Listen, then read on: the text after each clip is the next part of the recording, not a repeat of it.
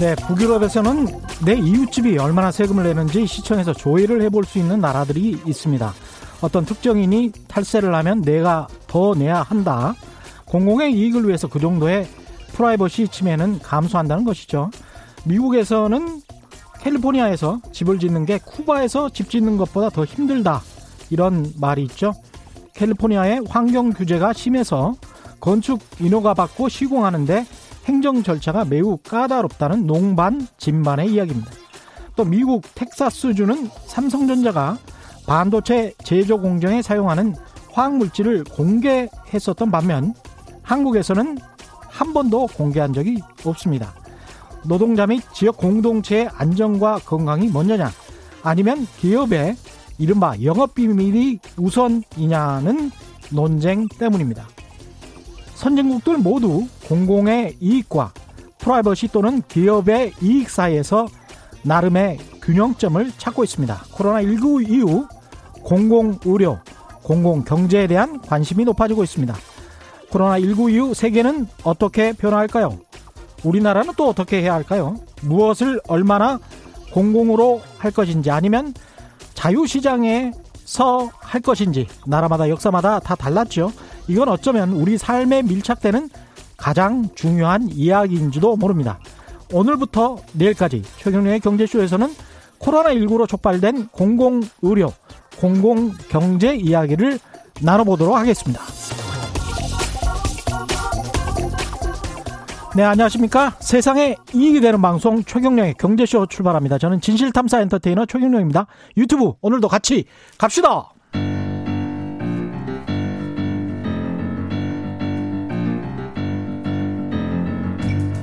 세계 100대 경제학자. 가짜 경제 뉴스 감별사. 가슴이 뜨거운 경제학자. 건국대 최백은 교수의 이게 경제다. 네, 최경룡의 경제쇼에서 특집으로 기획한 코로나 19 이후의 세상에 대한 특히 공공경제학에 대한 이야기 오랜만에 나오셨습니다. 최백은 건국대학교 경제학과 교수 모시고 자세히 알아보겠습니다. 네, 안녕하십니까. 예. 오랜만이네요. 정말 오랜만에 나오셨는데요. 네. 오늘 뭐 벌써 유튜브에서 최 교수님 나오는 줄 알고 제가 오프닝 하는 도중에 오늘 최백은 교수님 나오시나요? 막 이렇게 질문을 하더라고요. 그래서 네. 제가 오프닝 하다가 대답을 해드릴까 뭐 이럴 생각이었는데 그 정도로 관심이 많은 것 같습니다. 이 공공경제 이야기를 할 텐데 일단은 시적절한 선택이다. 역시 최경련의 경제쇼에서 기획 잘한다 이렇게 같아요.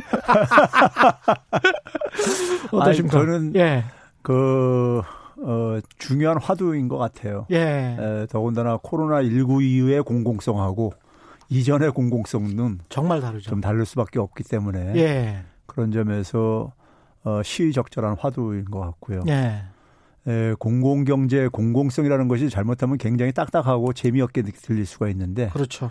근데 이제 이번에 코로나 19로 인해 가지고 많은 사람들의 사고라든가 음. 행동 이런 것들에 에, 저는 변화가 불가피하다고 봐요. 예.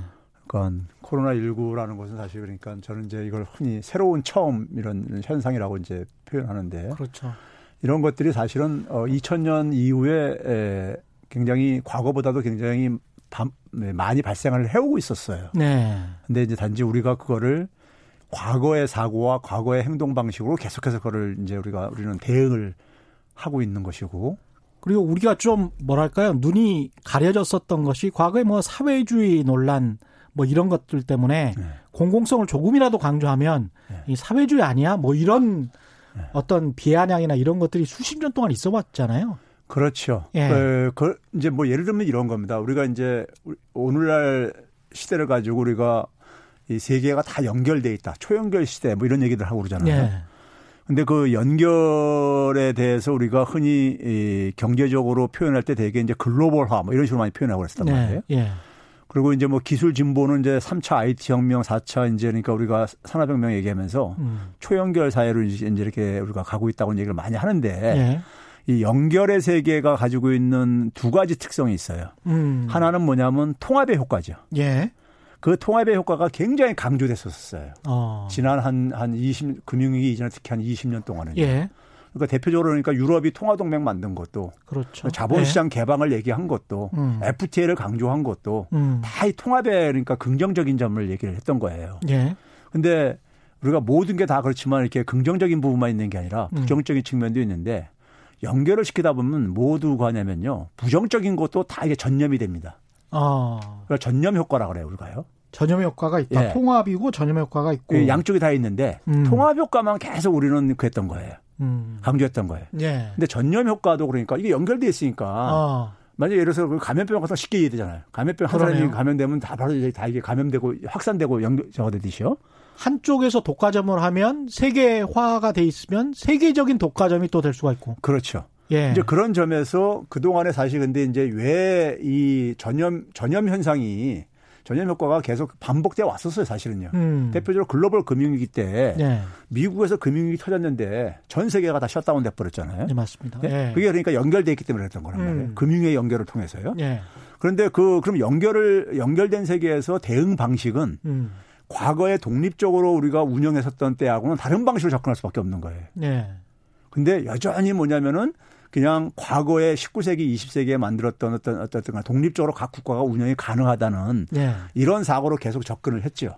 그랬습니다. 예. 예. 그게 대표적인 게 뭐냐면 미국부터가 보게 되면은 음. 미국부터가 보게 되면 미국은 다른 나라한테 영향을 미칠 수 있어도 예. 나는 영향 안 받는다. 나머지로부터. 그렇죠. 근데 실제로는 영향을 받잖아요. 받는데 예. 그걸 그러니까 그거를 용납하지 못하다 보니까 미국이 하는 게 뭐냐면은 그냥 깡패지구로 접근하고 있죠. 음. 그냥 무역 수지 흑자 줄여라, 정산 수지 흑자 줄여라, 그냥 뭐 논리도 없고 기준도 없이 막 그렇게 가고 그렇죠. 예. 그게 이제 바로 이제 그러한 이제 무리수가 나오는데 음. 문제는 이번에 코로나 19로 인해, 인해 가지고요. 코로나 19로 인해 가지고 한 가지 재미있는 거는 뭐냐면은 부자 국가나 가난한 국가나 차별 없이 어쨌든 다 이게 이제 그렇죠. 바이러스는 차별하지 않습니다. 경제적인 국적을. 요인에 의해 가지고 예. 어떤 문제가 터졌을 때는 예. 부자 국가들은 상대적으로 방어할 수가 있었었어요. 음. 그러니까 미국에 이래서 달러 찍어내고 미국의 경쟁력이 달러하고 군사력이잖아요. 예. 그거 가지고 어쨌든 해결할 수 있었는데 코로나 19는요 달러하고 군사력의 힘이 아무 도움이 안 돼요. 해결해. 그렇네요. 예. 예. 미국의 20세기에 미국의 그러니까 리더십을 뒷받침했던 달러하고 군사력이 별로 쓸모가 없어요. 음. 이게 중요한 의미가요. 예. 거기다가 뭐냐면 미국 국가 내에서도 우리가 미국의 의료 시스템이 이번에 많이 지적됐듯이 예. 가난한 사람과 부자 간에 이것도 구별이 안 되져요. 그렇죠. 예? 톰 행크스도 걸렸으니까요. 그러니까 분화 예. 가난한 사람이 걸리는 걸 방치하게 되면은 음. 부자도 음. 같이 고통을 당할 수밖에 없는 거예요. 그렇습니다. 그러니까 이게 바로 뭐 연결의 세계에서 기본적인 하나 속성인 거예요. 음. 근데 여기에 대해서 그러니까는 소위 말해서 부자 나라들이 예. 아니면 더 나아가서 근대 산업 문명을 만든 소위 서양이 음. 이번에 굉장히 하여간 초라한 모습을 많이 노출했잖아요. 그렇죠. 생필품 사재기 이런 거 나타난 이유가 예. 그 사람들이 갖고 있는 건 뭐냐면은 근대 산업 문명이 기본적으로 뭐냐면은 중심하고 주변으로 나누고 이분법적으로 나눠가지고 예. 자기들은 그러니까 주변으로부터 영향 안 받는다는 이런 논리들이에요. 그랬죠. 영향만 주고 그렇죠. 말씀하신 대로. 예. 예. 그러다 보니까는 뭐 봉쇄나 차단만 하면 될 거라고 생각했던 거예요. 음. 근데 그게 완전히 그게 완전 저기 저 아무 저기 의미 없게 돼버렸잖아요. 예? 그렇습니다. 미국도 예. 중국인들을 1월 31일인가 입국 금지를 예. 시켰잖아요. 아, 지금 전 세계에서 예. 가장 많이 감염 확진자가 나온 데가 서유럽 국가들입니다. 그렇죠. 서유럽 국가들이에요. 어. 거기다 또 한 가지 뭐냐면 서유럽 국가들 치명적인 게 뭐냐면요. 이게 그러니까 이래서 어, 전염되고 감염이 확산됐을 때 이걸 해결하려면 있잖아요. 예. 우리가 연결의 세계에서 이번에 우리나라가 굉장히 방역의 모범 국가가 된 이유가 음. 연결이 되게 되면 기본적으로 협력을 하고 살, 살아야 되는 거예요. 그걸 가능하는 거예요. 없죠. 그러니까 예. 협력을 하려면 뭐냐면은 서로 간에 그러니까 연결된 사람 간에 신뢰가 형성돼야 돼요. 음. 신뢰가 형성되려면 뭐냐면 정부가 투명한 관리를 해줘야 돼요. 예. 그래서 구성원들이 그러니까는 신뢰를 한다고 협조를 한다고. 예. 그리고 각자가 자기 책임성을 그러니까는 역할 자기 책임성을 이 그 강화해야 되고 음. 또 연대가 또 필요한 거예요. 네. 함께 살겠다는. 음. 근데 그거를 사실 우리나라는 이번에 어쨌든 간에 그걸 보여준 거예요. 어. 근데 서유럽은 예. 프랑스가 있잖아요. 뒤늦게 음. 재밌는 게요. 프랑스에서 지금 뭐냐면 감염 그러니까 추적 시스템을 그렇죠. 도입하는 거 가지고 논란이 지금 많잖아요. 많았었죠. 왜 그렇겠습니까? 예. 프랑스는 그러니까 개인의 자유, 음. 서, 서양의 문명의 기본적인 게 뭡니까? 개인주의예요. 예. 개인주의에서는 굉장히 자유라는 규범을 굉장히 강조하죠. 근데 왜 내 개인의 동선을 국가가 확인해서 그렇죠. 그걸 사람들에게 알리느냐. 그렇죠. 거기에 관한 저항감이 엄청 났었습니다. 프랑스 그러니까, 같은 경우에. 예. 근데 근데 뭐냐면은 개인 그 개인주의는 뭐냐면요. 음. 각 개인이 음. 다른 사람한테 영향을 그러니까 거의 안 미치고 예. 나도 영향을 안 받는 걸 전제로 하는 하나의 개념입니다. 그렇죠. 그러네요. 그런데 예. 연결된 세계 속에서 개인주의는 기본적으로 이건 한계가 있는 하나의 저거예요. 음. 개념입니다. 완벽한 개인이 될 수가 없네요. 그렇죠. 예. 그래서 그러다 보니까 동유럽 같은 경우 오히려 피해가 적은 이유가 음. 동유럽은 소위 말해서 사회주의였던 하나의 이런 그 이 저기 베를린 붕괴되기 전까지는 그렇죠. 사회주의고 그다음에 거기 동양하고 접촉도 있다 보니까 좀 우리가 일본처럼 음. 이런 통제, 국가 통제 이런 거에 좀 익숙한 자가 살란 말이에요. 예. 그러니까 거기는 뭐냐면 국가가 어떤 든 간에 하게 되면 협조를 하는 이런 것들이 있어요. 예. 개인의 자유가 그만큼 약한 좀 상대적으로 들, 이제 그한 거죠. 역사적으로 예. 봤을 때. 그렇죠. 예.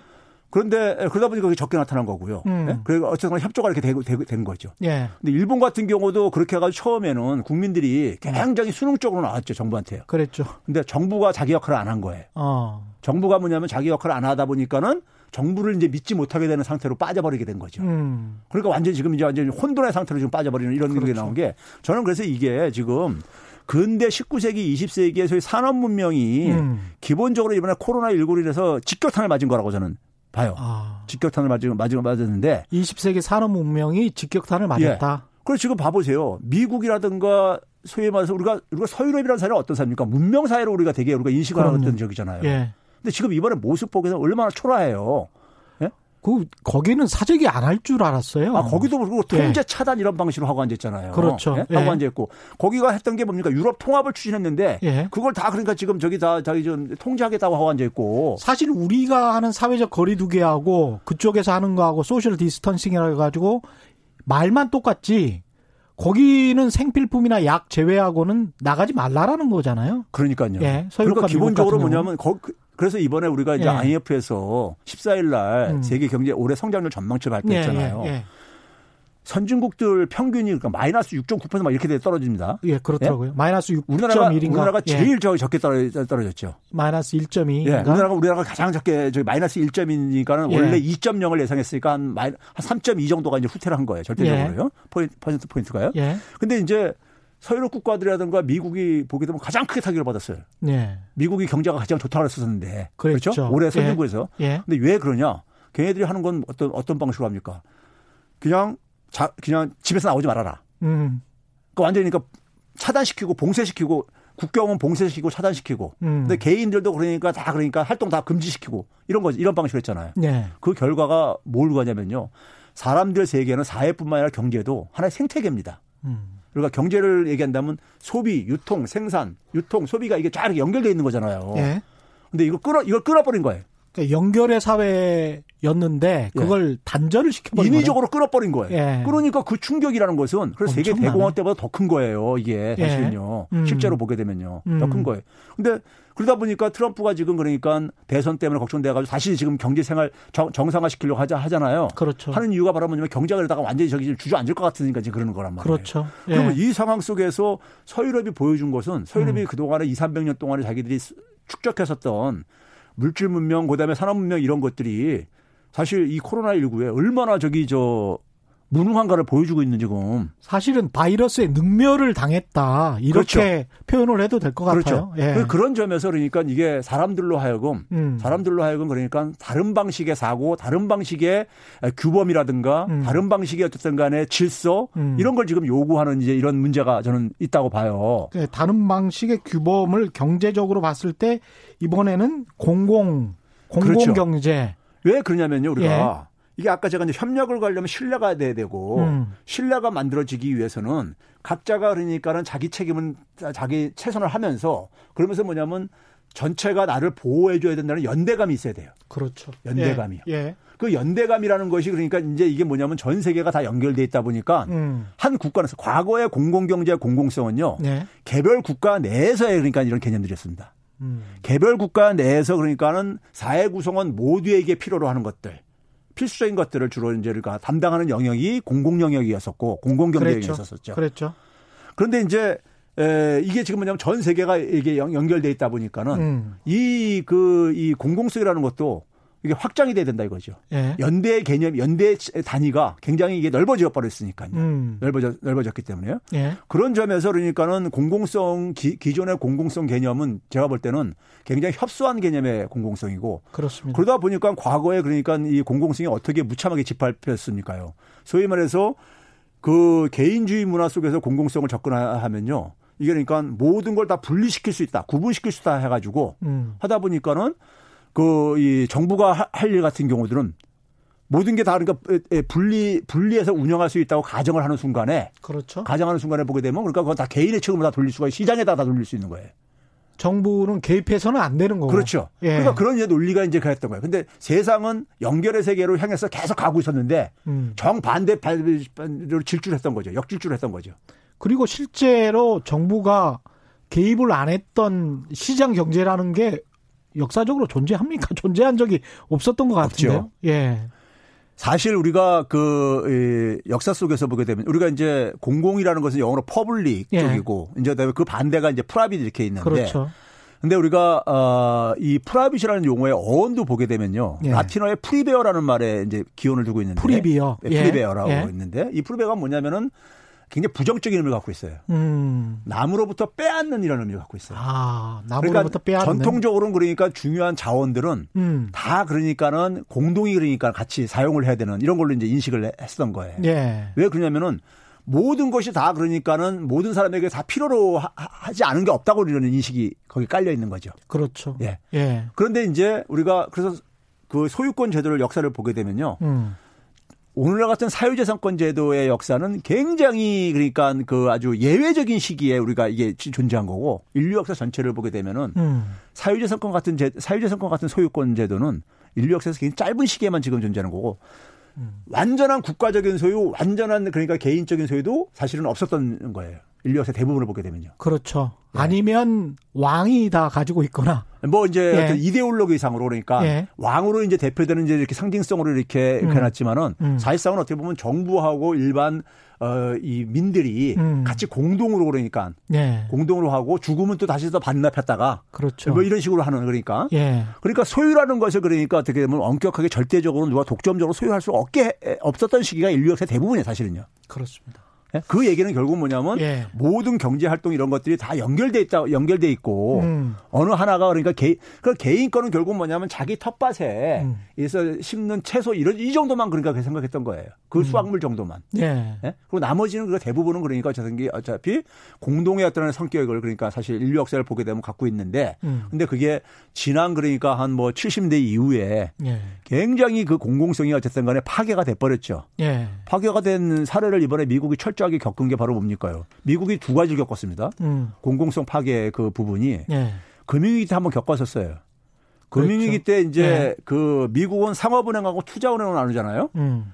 투자 상업은행은 연준이 관리합니다. 예. 투자은행은 SEC라고 증권거래위원회가 관리를 해요. 음. 그렇죠? 예. 근데 그 부시 때 보게 되면은 증권관리위원회 리스크 관리 부서의 인원수가 한 140여 명 됐었는데 음. 그걸 한 명으로 남기고 다 없애버립니다. 어. 그러니까 하지 말라는 얘기죠. 예. 투자은행들 저기 저 관리 저기 위험성 관리 하지 말라는 얘기예요. 그러니까 그렇죠. 마음대로 그냥 하게 놔두라는 예. 얘기예요. 예. 그 결과로 이제 어쨌든 이 엄청난 대가를 치렀고 이번에 질병관리본부도 마찬가지로 예산 다 줄다가 그렇죠. 그거 된 소리 지금 맞고 앉아 있는 거잖아요. 지금 여기까지요.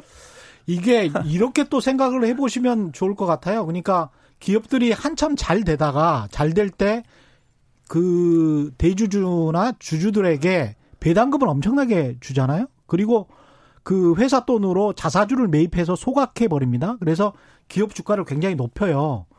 그리고 난 다음에 그렇게 개인적으로 이득을 엄청나게 취하다가 이번 사태 같은 거를 맞아서 굉장히 힘들어집니다. 힘들어지면 국가가 이런 일종의 이제 구제금융 bailout 같은 거를 해주잖아요.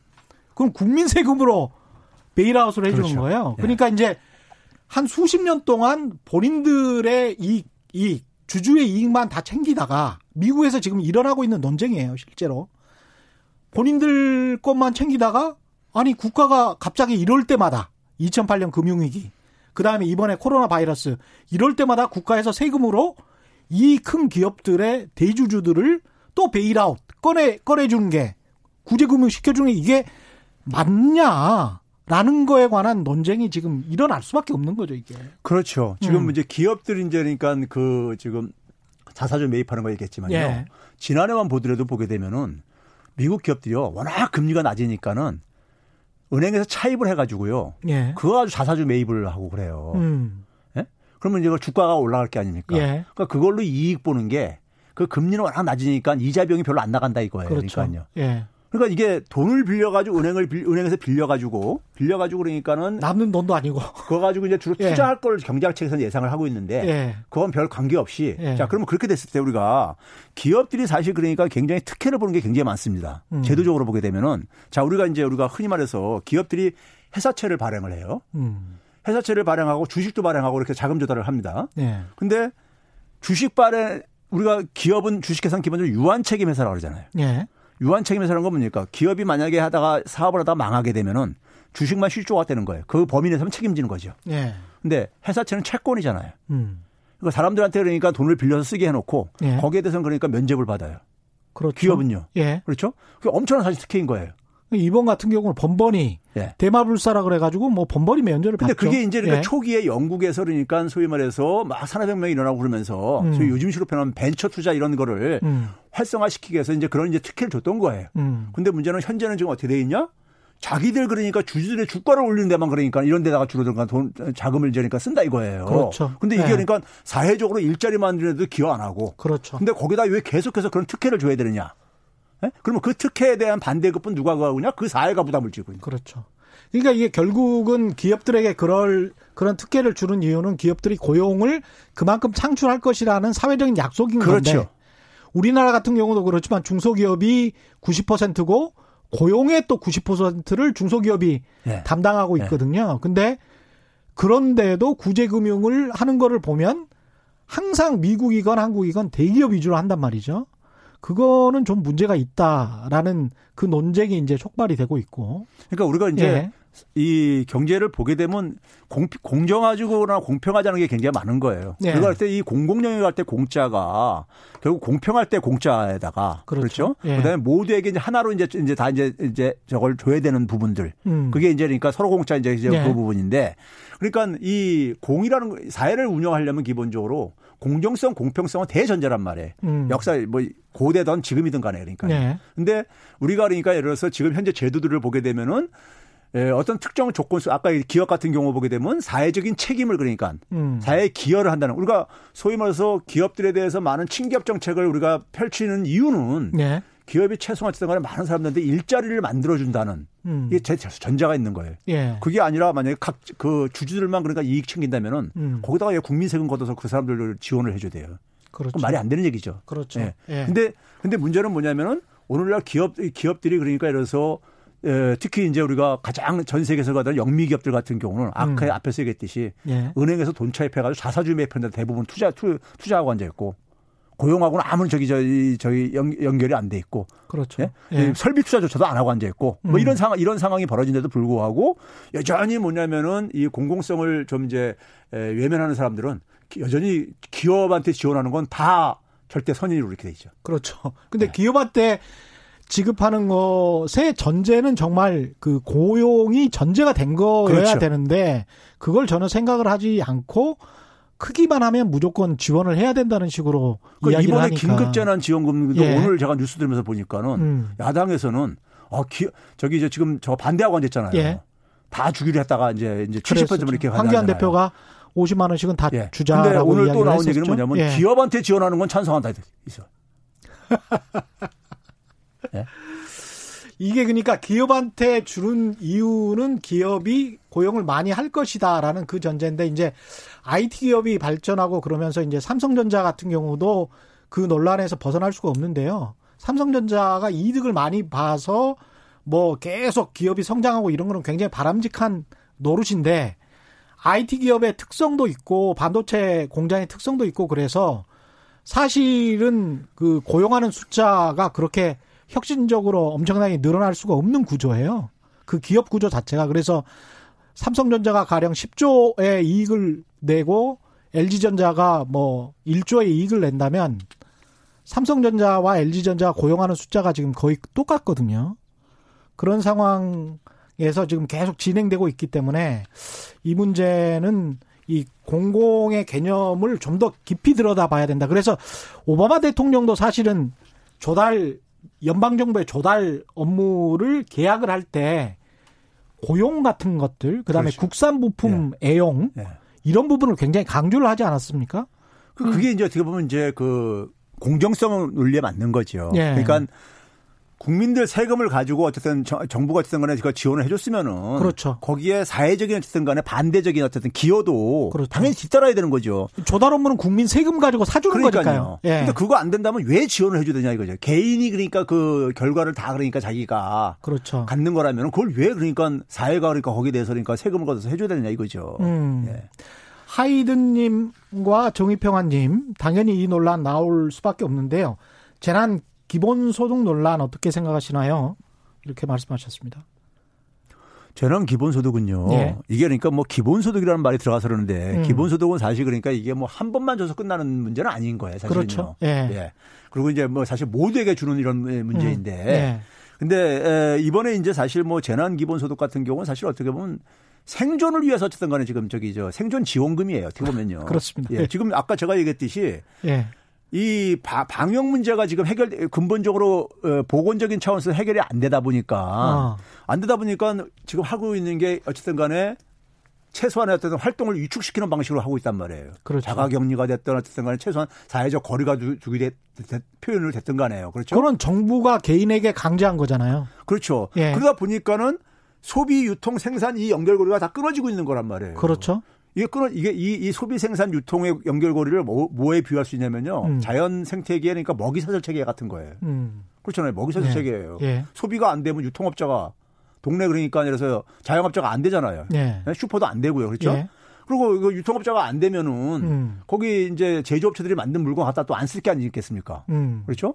기업이 기업이 그러니까 만약에 쓰러지게 되면 그다음에 또 고용도 줄어들게 되고 예. 기업이 쓰러지게 되면 또 금융도 부실하게 되게 되고요. 돈 빌리는 거못 갖고 그러니까요. 음. 그렇죠? 그러니까 이게 지금 뭐냐면 그런 상황 속에서 지금 어떤 활동을 최소화시키다 보니까 각 부문들에 있는 경제 주체들이 이게 쓰러지는 거예요. 음. 주저앉는 거죠. 예. 연쇄적으로 주저앉는 거죠. 음. 그럼 이 주저앉는 상황 속에서 어떻게 해야 되느냐? 제가 볼 때는 최소한 그러니까 이게 버틸 수 있도록 음. 해주면서 동시에 뭐냐면 연결이 유지되도록 지원을 해줘야 되는 거예요. 저는 그래서 경기도 방식이 맞다고 봐요. 경기도 방식? 경기도는 그러니까 그걸 지역화폐하고 연결시켜가지고 연결시켜가지고 있었던 간에 음. 그게 이제 연결을 시키는 거죠. 갖다 쓰게 하는 거니까요. 우리 최경영의 경제쇼에서 그 강남은 교수가 주장하셨던 내용하고 비슷한 것 같습니다. 그 예. 이제 아니 이건 뭐 그냥 음. 뭐 어떤 논리 떠나서 예. 사람들이 다 각 부문별로 이게 지금 픽픽 쓰러지고 있단 말이에요. 예. 그럼 어쨌든 쓰러지지 않고 견딜 수 있게 지원을 해줘야 되겠니까. 그렇죠. 그게 이제 그러니까 소득 지원인 거예요. 근데 IMF도 이번에 보고서에 보니까 네. 사람들이 먹고 살 수 있게는 해줘라. 그게 이제 가게든 기업이든 일단은 이게 아주 특수한 상황이기 때문에 이것 때문에 망하거나 쓰러지게는 하지 말아라. 그 다음에 가서 그 이걸 이 사람들이 이제 고용이 안 되고 해고가 되고 뭐 이렇게 되면은 나중에 비용이 더 발생할 가능성이 크다. 이렇게 IMF도 이야기를 아, 했는데 그건 제가 볼 때 경제 논리가 아니라요. 예. 그게 상식이에요. 상식인 게. 근데 이 상식이 왜 잘 안 안 통합니다. 한국에서는. 그러니까 예. 이분들은 그러니까 한국에서 그거에 대해서 그러니까 그 인정 안 하는 사람들은 음. 모르겠어요. 자기가 피해를 안 보는 되게 정규직이라서 그런지 모르겠지만은 아, 그리고 따박따박 여, 월급이 나오니까. 예, 여전히 그다음에 뭐냐면 과거에 그러니까 경제학 교과서에 나와 있는 거 가지고 그걸 잠깐만 재단을 하려고 하는 거죠. 근데 지금은 뭐냐면 우리가 시장이라는 것은 음. 가만 놔뒀을 때 소비, 유통, 생산이 이게 자연스럽게 연결되는 이런 상태가 시장 경제 상태예요. 예. 근데 지금은 시장 경제가 지금 작동이 안 되고 있는 거란 말이에요. 그렇죠. 시장 경제를 작동을 안 되게끔 지금 이렇게 끊어버리고 앉아 있는 거란 말이에요. 고리가 끊어졌죠. 예. 예. 그럼 그 끊어진 상황 속에서 사람들이 픽픽 나가 쓰러진단 말이에요. 음. 쓰러지는 문제는 그러니까 이거는 경제 문제를 떠나가지고 지금 하는 지금 문제인 거예요. 그러니까 그렇죠. 사람의 생존의 문제이기 때문에. 그리고 국가가 전립하는 목적도 근대 시민사회론에 보면 근대 국가론에 보면은 우리가 그걸 믿고 이제 헌법을 만든 거니까 개인이 아 나의 생명과 안전을 보장해 줘. 그 다음에 내가 세금을 줄게. 이런 계약론에 근거한 거 아닙니까? 그렇죠. 그러면 이제 생명과 안전을 보장해 주는 조치를 취해야 될 텐데 그게 잘 안 되고 있는 거 아니에요? 그러면 그것 때문에 이제 먹고 못 살겠다. 2, 3개월 동안 지금 월급이 없다. 이러면은 뭔가를 좀 조치를 취해 줘야 되는 게 맞는 거죠. 그러니까요. 예. 그래서 이번에 이제 그러니까 우리가 고용 지표가 16일 날인가 발표되면서 음. 그렇죠? 4월 달 이제 3월 달 고용 지표가 발표되면서 소위 말해서 이제 일시 휴직 이렇게 되는 사람들, 음. 쉬는 사람들이 뭐 160몇만 명이 증가했다 뭐 이런 식의 뭐 얘기를 하고 앉았잖아요. 예. 근데 그걸 그 그걸 이렇게 연령별이라든가 저기 저 업종별로 보게 되면요. 그 정도 차겠지만 모든 업종 그다음에 모든 연령대에서 다 이렇게 나타나고 있어요. 음. 네? 나타나고 있다고. 예. 그러니까 이게 그러니까 굉장히 지금 포괄적으로 일어나고 있는 거란 말이에요. 전체적으로 그러니까요. 그렇죠. 예. 그런 점에서 그러니까는 이런 이건 굉장히 긴급한 상황이고. 그리고 음. 아까 이제 그러니까 제가 제가 처음부터 얘기했었지만은 나중에 사회적 비용이 더 크다. 이거 방치하면 늦으면 음. 늦을수록. 예. 예를 들어서 자영업자들이 도산하게 되고 음. 소기업들이 도산하게 되면은 음. 고용이 거기서 날아가고 그다음에 음. 그럼 나중에 그 일자리 또 만들기 위해 가지고 또 엄청나게 또 예산 또 확보해야 될 게 아니겠습니까? 그러니까요. 그렇죠? 예. 그리고 이 기업들이 도산해 가지고 금융기관들을 부실화되게 되면은 예. 그것도 구제금을 또 투입한다고 또, 또 투입했다. 그렇죠. 예. 그 비용이 원래가 이런 재난적인 사태는요. 음. 과거 경험을 봤을 때 우리가 금융위 때도 그런 얘기했어요. 사후적인 비용이 훨씬 더 많이 들기 때문에 음. 그렇기 때문에 연준이 그러니까 엄청난 특혜성 그러니까 공격적인 대응을 했어도 음. 익스큐즈가 됐던 이유가 네. 사후적인 비용이 굉장히 크기 때문인 거예요. 사후적 그거 방치했다가 그렇죠. 방치했다가 주저앉게 되면 그거 나중에 그러니까 복원하는데 엄청난 비용이 수십 배 든다 이거예요. 음. 그럼 지금도 마찬가지인 거예요. 맞습니다. 예. 예. 그러면 이제 그런 상황 속에서 그러니까 우리가 지금 이걸 가지고 음. 저는 그 관료들도 지금 문제고요. 네. 관료들은 그러니까 뭐 70%뭐 이런 거 따지고 앉아 있는 음. 앉아 있고 그것도 건강보험료 따지고 앉아 있고 네. 야당은 또 거기다 무슨 뭐 예산을 조정을 해가지고 하는. 도대체가 저는 그 이 예산 조정이라는 게 말이에요. 음. 그 예를 들어서 만약에 우리가 한 저기 그 한때 한때 무슨 얘기 나왔습니까? 우리가 500 한 20조 정도 되는 데서 네. 한 50조 정도 이제 저기 예산 조정하라는데 네. 그1 8 예산 난 어디서 어떻게 조정할 수 있냐고 내가 이렇게 물어보면 한 번도 제대로 대답 안 해주더라고요. 그러면 이제까지 예산을 10%를 헛돈을 쓰려고 했었다는 이야기로 들릴 수도 있어요. 그게. 그래서 제가 모 방송에서 얘기했던 뭐랬냐면요. 네. 각 지역구 저 국회의원들 저기 저 선신호 사업한 거 그것부터 다 줄이라고 그러더라고. 네? 그만 진정성을 가지려면은 시장에 대한 이 환상을 가지고 있는 것일 수도 있을 것 같은데 제가 미국에서 그 탐사보도 미국 탐사보도 기자들이랑 그런 이야기를 했었는데 미국에서 가령 식당에서 어떤 그 환자가 발생을 하잖아요. 음식을 잘못 먹고 그러면 요리사건 무슨 식당 주인이건 아무리 작은 식당이라도 얼굴이 다 나오더라고요. 방송에서. 그래서 이건 좀 심한 거 아니냐. 이게 그렇게 그야말로 공공적인 사람들, 퍼블릭한 사람들이 아닌데 일반 개인인데 이게 이건 좀 심하다고 본다라고 했는, 했는데 그 사람들이 이제 탐사보도 기자여서 그런지는 모르겠습니다만은 미국 탐사보도 기자들이 저한테 이런 대답을 하더라고요. 시장에서 나와서 네 물품을 파는 것 자체가 마켓에 네가 나왔다는 것 자체가 public한 개념이 있다. 그렇죠. 공공적 개념이 있다. 그러니까 어떤 사람이 내 음식을 먹고 탈이 났으면 그건 public한 거잖아요. 공공적인 아니, 거잖아요. 시장 자체가요. 예. 시장 자체가 공공 영역인 거예요. 그렇죠. 사적인 영역 아니죠. 예. 사적인 영역은 말 그대로 그러니까 자기 혼자만 할 수 있는 데가 그렇죠. 사적인 영역인 거죠. 근데 저도 그때 그걸 깨달았어요. 아, 우리 한국에서 한국의 관료들이나 기자들도 마켓이라는 걸 굉장히 개인적이고 사적인 영역으로만 취급을 하는 거예요. 사실은 굉장히 공공적인 영역이 섞여 있는 건데 그 마켓이라는 그 시장이라는 개념 안에 그래서 아 이들 자본주의를 좀 잘못 배웠구나 이런 생각이 그렇죠. 완전히 잘못 잘, 완전히 잘못 배운 건데요. 예. 그러니까 우리가 시장이라는 것은 어떻게 보면 사회를 운영하는 데 속에서 음. 가장 대표적인 그러니까 경제 제도란 말이에요. 예. 대표적인 제도인데 사회라는 게 뭡니까 기본적으로요. 음. 사회라는 게 자체가 그렇다는 공공 공, 공적인 영역이란 말이에요. 사회 예. 자체가요. 예. 그러면 단지 그 속에서 뭐냐면 서양 사람들이 그런 건 뭐냐면 아까 얘기했듯이 서양은 개인주의 문화가 발달한 나라란 말이에요. 음. 영국이 그러니까 개인주의 문화가 그러니까 12, 3세기부터 이제 꼽히기 시작하면서 예. 그러다 보니까 거기 그 속에서는 뭐냐면 개인주의 문화가 발달한 나라에서는 사회 규범을 경쟁에다 맡기는 것이 예. 효과를 볼 수가 있단 말이에요. 음. 개인주의 문화에 발달한 나라에서 협력을 강조해봤자 잘 안 되고 그러니까. 그렇죠. 그래서 경쟁에다가 그걸 그러니까 강조를 했던 것 뿐이에요. 음. 근데 그 개인에다가 우리가 경제학에서 제가 그래서 그런 얘기합니다. 경제학에서는 우리가 효율성이라는 것을 그러니까 이게 하나의 바로미터로 봅니다. 모든 걸 정책을 판단할 때 네. 자원을 효율적으로 배분하는 거. 음. 경영하고 경제학의 차이가 네. 얘기할 때 그러는데 이때 효율성은 뭐냐면요. 한 사회가 가지고 있는 자원을 가지고 음. 사회적인 이익을 극대화하는 거예요. 음. 개인의 이익 극대화가 아니라. 예. 경영학에서는 뭐 기업이라든가 뭐 소비자라든가 이렇게 포인트를 맞추는데 그렇죠. 경제학은 그러니까 뭐냐면 사회 전체 이익이 기준이에요. 그렇죠. 사회 전체 이익이요. 예. 그러면은 그 속에서 단지 뭐냐면 개인주의 문화가 발달하다 보니까 각 개인들이 자유롭게 그러니까는 선택을 하는 했을 때 음. 사회 전체 이익이 그러니까 가장 그것도 극대화되더라. 음. 그 전제 속에서 그게 나온 거인데 우리는 거꾸로 개인의 그러니까 이 영역을 그러니까 오히려 이게 주객이 전도된 거죠. 음. 사회 전체 이익을 그러니까 이거는 우리가 부차적으로 덧버리고 예. 개인의 자유로운 선택을 그러니까 지나치게 신성시해 버리는 거죠. 어. 예. 그런 측면이 있는데 이게 지금 재난적인 상황에서 공공 경제 그다음에 공공의 이익이 굉장히 강조는 됩니다마는 일상적일 때 공공 경제 시스템이라는 것이 어느 정도 효과를 얻을지 그건 또 다른 이제 논쟁거리가 될 수 있을 것 같은데 그 부분은 어떻게 생각하세요? 자, 우리가 제가 이제 앞에서 이제 연결의 세계가 네. 도래한 걸 굉장히 강조했는데요. 네.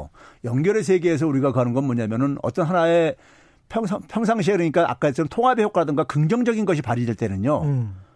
이게 그러니까는 그 연결에 그러니까 우리가 비용 문제가 싹 안 보입니다. 예. 근데 우리가 이번처럼 코로나19라든가 아니면 금융 어떤 하나 이런 위기가 전염된다든가 이렇게 할 때는 음. 확 보이, 이제 확 드러나고 버리거든요. 네. 그러면 그랬을 때, 그랬을 때 각 개인들이 그러니까 자기가 그러니까 자기 이 그 이 소위 말해서 어떤 손실이 생기는 거라든가 이런 문제들에 대해서 예방적으로 하는 것을 가지고는 예. 왜냐하면 연결돼 있다는 얘기는 일종의 뭐냐 네트워크 효과가 발생하는 거예요. 네. 그러니까 1 플러스 1이 2가 아니라 음. 1 플러스 1이 그러니까 3이 될 수 있고 10이 될 수 있고 막 그렇다 이거예요. 그러니까 음. 그런데 경제학에서는 어떻게 이걸 이거를 이거를 그러니까 공공적인 영역을 약화시키게 되면요. 그 개인들 그러니까 그 속에서 이익과 비용을 철저하게 따질 수 있다고 그렇게 전제를 하고 앉았어요. 네. 그런데 내가 어떤 하나에 그러니까 만약에 감염이 됐을 때 음. 그럼 내가 이제 그 비용을 지불하는 것은 당연한 거지만은 다른 사람한테까지 내가 이제 이렇게 한단 말이에요. 비용을 유발시킨단 말이에요. 그렇죠? 네. 근데 이게 연결이 많이 돼 있으면 될수록 많은 비용을 유발시켜요. 음. 많은 비용을 유발시키는데 이거를 공공적으로 안 접근하게 되면은 네. 각자 그 개인에게 개인의 비용만을 생각한다 계산한다고요. 음. 그래가지고 거기에 대한 그러니까 제도를 만든다고요. 네. 그러니까 많은 많은 나무 많은 그러니까 우리가 비용들이 음. 제외가 돼 있는 거죠. 그렇죠. 예. 어. 그러다 보니까는 공공 부분에 그러니까는 자원을 굉장히 그러니까 우리가 최소화로 배분을 하려고 하게 되는 것이고요. 음. 그래서 이게 연결이 더 강화되면 강화될수록 음. 강화되면 강화할수록 부정적인 측면 이번에 우리가 감염병이라든가 아니면 금융 이런 전염 효과든가 이런 것들이 발생했을 때 네. 사회적 비용은 눈덩이처럼 발생할 수밖에 없어요. 음. 그렇기 때문에 이 부분을 구하려면 결국 뭐냐면 음. 전체 그러니까 이 비용 그러니까 음. 그러니까 우리가 흔히 이런 거잖아요. 자 일본에서 후쿠시마 사태가 딱 터졌을 때 네. 원자로가 세개 터졌을 때 음. 거기에 대해서 거기에 대해서 우리가 했다는 게 바로 그거 아닙니까요? 원자로 뭐 7인가 9까지 견딜 수 있게 이렇게 내진 설계했다는 거 아니에요? 예. 왜 그렇습니까요? 과거 역사 한 100년 동안 보니까 그거 넘는 일이 발생한 적이 없어요. 음. 예? 어, 없어요. 그랬죠. 그러다 보니까 어떻게 하냐면은 어 그거 발생도 안 할 거에다가 음. 왜 비용을 많이 투입해 가지고 그걸 건설해야 되냐 이거예요. 그러니까요. 음. 이런 이런 사고였단 말이에요. 쉽게 얘기하면요. 예. 그런데 그게 이렇게 터졌을 때 그 비용은 그 비용은 우리가 겪어봤듯이 너무 너무 엄청난데 그 비용을 그러니까 그 경, 경제학자든 정책가들이 음. 그걸 제대로 계산을 하냐고요. 그러니까 과거의 경험 속에서 없었기 때문에 음. 그런 비용을 왜 걱정을 해야 되느냐. 이런 식으로 외면을 해버리죠. 그렇죠. 그런데 네. 이게 세상이 이게 연결되면 될수록 음. 그런 비용이 앞으로 그러니까 대규모적인 비용이 발생할 수 있는 가능성이 커진다 이거예요. 그럼 우리가 비용 계산법을 바꿔야 된다는 얘기죠. 근데 이게 이제 참 쉽지는 아, 않은 게 1740님도 그런 말씀 하셨습니다. 공공만 강조하면 개인의 자발성을 어떻게 이끌어낼 것인가, 사회주의와는 어떻게 구분이 되나. 저도 이제 그런 질문을 하고 싶은데 관료 조직의 비대화, 정부의 비대화 문제, 부채 문제, 혁신을 막을 수도 있지 않을까 개인의 창, 창의성을 이런 문제들이 이제 그 발생을 할 수 있을 것 같습니다. 그 특히 이제 단면적으로 이제 그런 점들이 뭐 많이 보였었고요. 사실 역사적으로 봤을 때도 이런 문제들은 어떻게 해결해야 될까요? 네, 그런데요. 이번에 네. 우리나라가 그 코로나19를 대응하는 데 속에서는 힌트가 음. 있다고 봐요. 네. 그러니까 코로나19를 이거를 그러니까 우리가 초창기에 우리가 어떻게 그랬습니까요? 중국인들 입국 차단시켜라. 음. 막 이런 여론들이 있었잖아요. 예. 그렇죠? 근데 우리 정부가 어쨌든 간에 모범적으로 된 이유가요. 음. 개방성을 가능한 유지하려고 했어요. 예. 개방성을요. 예. 예. 개방성을 유지를 하면서 그다음에 국민들이 불안해하는 거를 우리도 초기에 그러니까 마스크 이런 거 어쨌든 간에 뭐 사재기 뭐 이런 음. 비싼 게 있었었잖아요. 우리도. 예, 예, 그렇죠? 그럼 그 상황 속에서 국민들한테 음. 국민들이 어쨌든 간에 협조를 이게 도출 안 해내면요. 음. 이 문제는 그러니까 정부 혼자만 가지도 안 되는 거고. 그렇죠. 국민들의 어떤 협조가 그러니까 따라야지만이. 합의. 그, 예. 그, 그렇게 하기 위해서 정부가 초창기에는 굉장히 음. 무모할 정도로 음. 이 진단과 저거를 굉장히 아주 공격적으로 했잖아요. 예. 공격적으로 하면서 결국 뭐냐면 왜 이런 이런 재난 사태가 일어날 때는요. 가짜 뉴스가 창궐 합니다. 음. 소문 섞고 이런 것들이 예. 그렇죠? 사람들이 불안하고 그러니까. 예. 우리나라뿐만이 아닙니다. 예. 그러니까 다른 나라들도 그, 그랬을 때 예. 그거를 잠재우기 위해서는 뭐냐면 정부가 그러니까 굉장히 투명하게 그러니까 모든 것을 음. 그리고 굉장히 공격적으로 해가지고 통제 가능하다는 것을 이렇게 보여줌으로써 네. 국민들이 신뢰를 하기 시작했죠. 음. 정부의 저거에 대해서 예. 정부가 제거는 그 신뢰를 얻게 되면 협조를 끌어낼 수가 있어요. 음. 협조를 끌어낼 수가 있다고요. 예. 근데 일본이 지금 봐보세요. 음. 일본은 정부 국민들은 오히려 처음에 협조적으로 나왔어요. 예. 근데 정부가 자기 역할을 안 하면서 음. 국민들이 정부에 대한 신뢰가 이제 무너져 버렸어요. 음. 무너지니까 지금 완전히 지금 이제 이제 에, 일본처럼 그러니까는 이 매뉴얼 가지고 움직이는 사회 속에서 국민이 협조가 안 되면 이건 저기 안 되는 저기 운영이 안 되는 나라예요. 그렇죠. 근데 우리 같은 경우 그러니까 그 신뢰를 확보하고 음. 그다음에 그 신뢰 확보 속에서 각 개인들한테 자기 책임성들을 그러니까 이 협조를 얻어낼 수 있었죠. 음. 개인의, 개인의 자발성. 그렇죠. 예. 그러니까 이게 뭐냐면 정부가 할 수 있는 부분이 있고 음. 개인이 해야 될 부분이 있는 거예요. 그렇죠. 근데 예. 개인이 할 부분까지 만약에 관료들이 다 하겠다 그러면은 그건 아니고. 그렇죠. 그게 예. 이제 바로 일본식 방식이었던 거예요. 음. 근데 그거는 그러니까 매뉴얼이 그러니까 완벽하게 작동한다는 걸 전제로 하는 거예요. 예. 근데 우리가 이런 새로운 처음은 음. 매뉴얼이라는 게 뭡니까? 과거 경험을 가지고 만든 것들이에요. 그렇습니다. 예. 근데 새롭게 나타나는 건 매뉴얼이 아주 쓸모없어요. 저기 무용지물 해버립니다. 음. 새롭게 경험하는 것들은요. 그렇죠? 그러니까 그런 상황 속에서 자발성이 굉장히 이, 이 공공이 그러니까 강조된다고 해서 자발성이 그러니까 자발적이라 자기 책임성, 자율성 이런 것들이 불필요한 게 아니라 더 보완적인 관계란 얘기예요. 오히려 더 보완적인, 보완적인 관계죠. 예. 왜 그러냐면 정부가 혼자서 다 할 수가 없는 거예요. 음. 정부가요. 어차피 개, 만약에 정부가 그러니까 굉장히 진단 키트 섞어야 가지고 대량 생산해 가지고 했다 하더라도 예. 개인들이 협조를 안 하고 음. 하게 되면 어떻게 됩니까? 계속 확산될 게 아니겠습니까? 음. 그렇죠?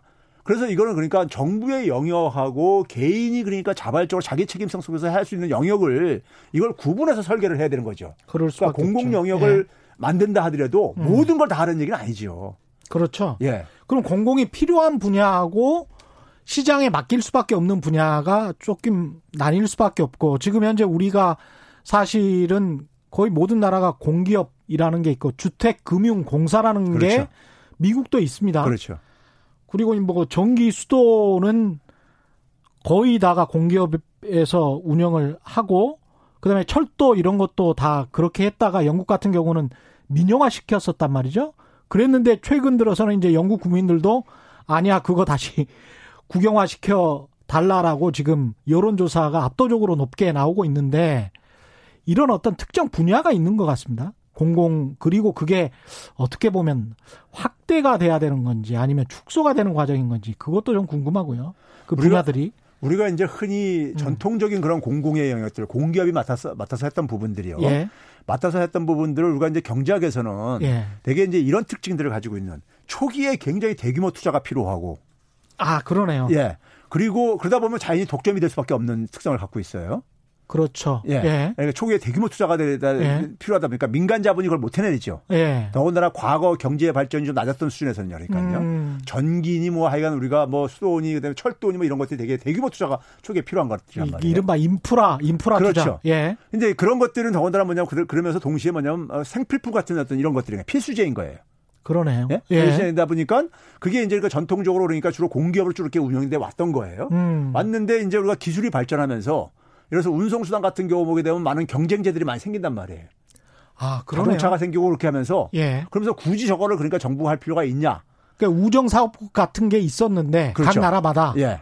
근데 그게 없어지면서 뭐 택배 회사들이 굉장히 많이 생기는 그렇죠. 민간 택배가 많이 그런, 생기는 그런 상황 예. 속에서 거기다 또 자본의 논리가 개입을 해가지고 아. 그 독점을 하던 기업을 인수를 하게 되면은 황금을 낳는 거이거든요. 그러네요. 예? 그러니까 이게 두 개가 교묘하게 결합돼가지고 기술 어. 발전하고 그런 그러니까 소위 말 자본의 논리가 결합되어지면서 예. 민영화를 굉장히 가속화시켰죠. 70대 어. 이후에. 예. 근데 그 민영화를 가속화시키는 속에서 결국은 뭐냐면은 그 이 독점의 문제가 그러니까는 여전히 남아있는 영역 같은 경우는 그게 음. 고스란히 그러니까 일반 민, 민간한테 피해가 올 수밖에 없는 부분이 있죠. 생기죠. 그렇, 습니다 예. 그러면 예. 그럼 자연히 또 반발이 생기는 것이고 예. 그런 거죠. 그랬을 때 결국은 뭐냐면은 우리가 그 사회를 운영하는 데 속에서 그래서 우리가 흔히 그런 말 있잖아요. 에, economy 그러니까 market in economy.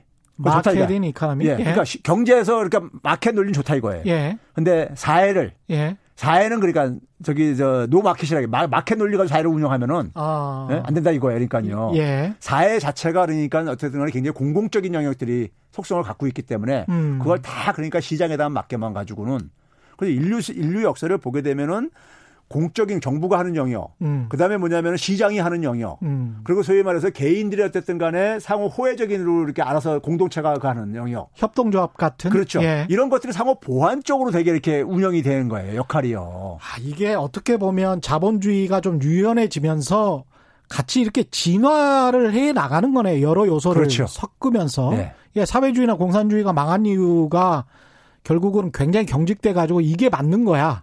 라고 하면서 이렇게 쭉 갔었잖아요. 그렇죠. 거기는 국가 정부가 다 장악하려고 했던 그렇죠. 거죠. 예. 그러면서 이제 국가 경제로 전부 다 가려고 했는데 그것이 나은 비효율성까지 이제 다 무시해버리고 갔던 것이고 그러네요. 자본주의는 이런 저런 것들을 다 이렇게 그러니까 경제체제 안 네. 정부 그다음에 개인 어떤 공동체들이 어쨌든 간에 자발적으로 어쨌든 간에 운영되는 자발적인 조직들 음. 속에서 호혜성이 되게 작동하는데 네. 그 이런 것들이 상호 상호 우리가 대립적인 관계가 아니라 음. 보완적인 관계라 이거예요. 네. 보완적인 관계인데 이걸 대립적으로 설정한 사람들은 누가 설정했느냐? 음. 자본의 논리, 기업의 논리를 강조하는 사람들이 정부는 악, 음. 시장은 선, 선 이런 식으로 이분법적으로 해놓고 그렇죠. 그걸 이제 무력화시켜 버린 거죠.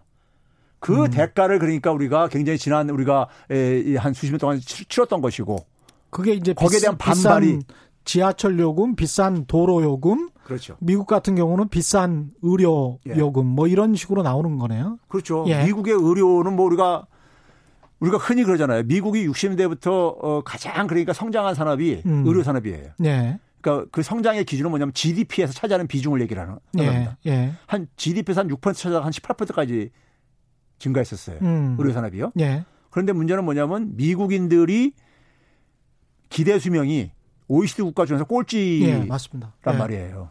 한 70몇 세밖에 안 되더라고요. 국민들은 예. 굉장히 많은 의료비를 지출하는데 예. 그 혜택은 그러니까 그럼 그건 어디로 가느냐? 대개 의료 산업에 가는 보험 산업이라든가 뭐 이런 쪽으로 다들 제약사로 다 가고 제약사로 예. 가고 이렇게 간단 말이에요. 예. 그리고 이번에 그러니까 그 민낯을 철저하게 드러났죠. 그랬죠. 민낯을요. 예. 그러니까요. 그럼 이런 상황 속에서 소위 말해서 GDP 증가라는 게 무슨 의미를 갖고 있는 거냐? 그 의료 산업에 우리가 흔히 제가 그런 얘기합니다. 네. 교육 산업을 그러니까 우리가 막 키운다 했을 때 음. 사교육 시장이 막 커지면요. 음. GDP는 증가시킵니다. 고용도 거기서 많이 증가할 게 아니겠습니까? 그러네요. 근데 그게 가계의 행복에 비례하지 않잖아요. 사교육 시장이 커졌다고 해가지고 가계가 그렇습니다. 행복한 거 아니잖아요. 예. 마찬가지입니다. 법률 시장도 마찬가지죠. 음. 법률 시장 커지려면 어떻게 하면 되냐면요. 음. 소송 많이 하면 커집니다. 예. 근데 그게 국민들한테 행복한 거 아니잖아요. 그렇죠. 예? 그러니까 예. 이게 그러니까 GDP라는 개념이 그러니까 음. 우리 사회 그러니까 구성원들한테 행복하고 음. 연결 안 되는 분야들이 음. 주로 공공성과 관련돼 있는 분야들이 되게 그래요. 음. 공공성과 관련돼 있는 분야들이요. 예. 그러니까 개인의 그러니까 생활 영역에서 그러니까 될 수 있는 건 시장에다 맡겨도 된다 이거예요. 음. 근데 사회 전체 많은 사람들 관련되는 것은 음. 이 부분을 시장에다 맡겼을 는 국민의 행복에 반, 이게 반드시 에, 그 그렇죠. 비례하지 않는다 이거예요. 오늘 여기까지 해야 될것 어, 같고요. 시간 됐습니까? 예, 예. 공공경제를 생각한다 특집 내일은 공공의료에 대해서 논의를 해보겠는데 최백운 교수님 또 내일 한 번 더 나와 주십니다. 그리고 서울대 학교 보건대학원 교수님 나오시고요. 5011님은 공공성 강조가 개인 창의성의 축소라는 사고는 기계적인 사고입니다. 이번 코로나 대응처럼 개인 창의성이 수용되느냐 안 되느냐 사회 시스템 문화가 중요하죠. 이념 체제와는 별개의 문제입니다. 아주 아, 절, 절대 동감합니다. 예, 아주 중요한 지적 예. 해주셨네요. 예, 양내성님 사회 공동체를 기본으로 한 자본주의가 필요하다고 봅니다. 뭐 이런 말씀 해 주셨습니다. 유윤님, 레몬 맛있다님, 세상만지고님, 무량순님, 김광철님, 송정근님, 마키 7165님, 국민들이 믿고 찍어줬는데 더불어민주당 과감하게 공약 실천하세요. 이런 내용도 말씀해 주셨네요. 오늘 말씀 감사하고요. 내일은 다시 한번 말씀드리지만 공공의료, 공공경제에 관한 특집 계속 이어가도록 하겠습니다. 지금까지 최백은 건국대학교 경제학과 교수와 함께했습니다. 고맙습니다. 네, 감사합니다. 예, 최경련 경제쇼 오늘 준비한 내용 여기까지고요. 저는 내일 4시 5분에 다시 찾아뵙겠습니다. 지금까지 세상에 이익이 되는 방송 최경련의 경제쇼였습니다. 고맙습니다.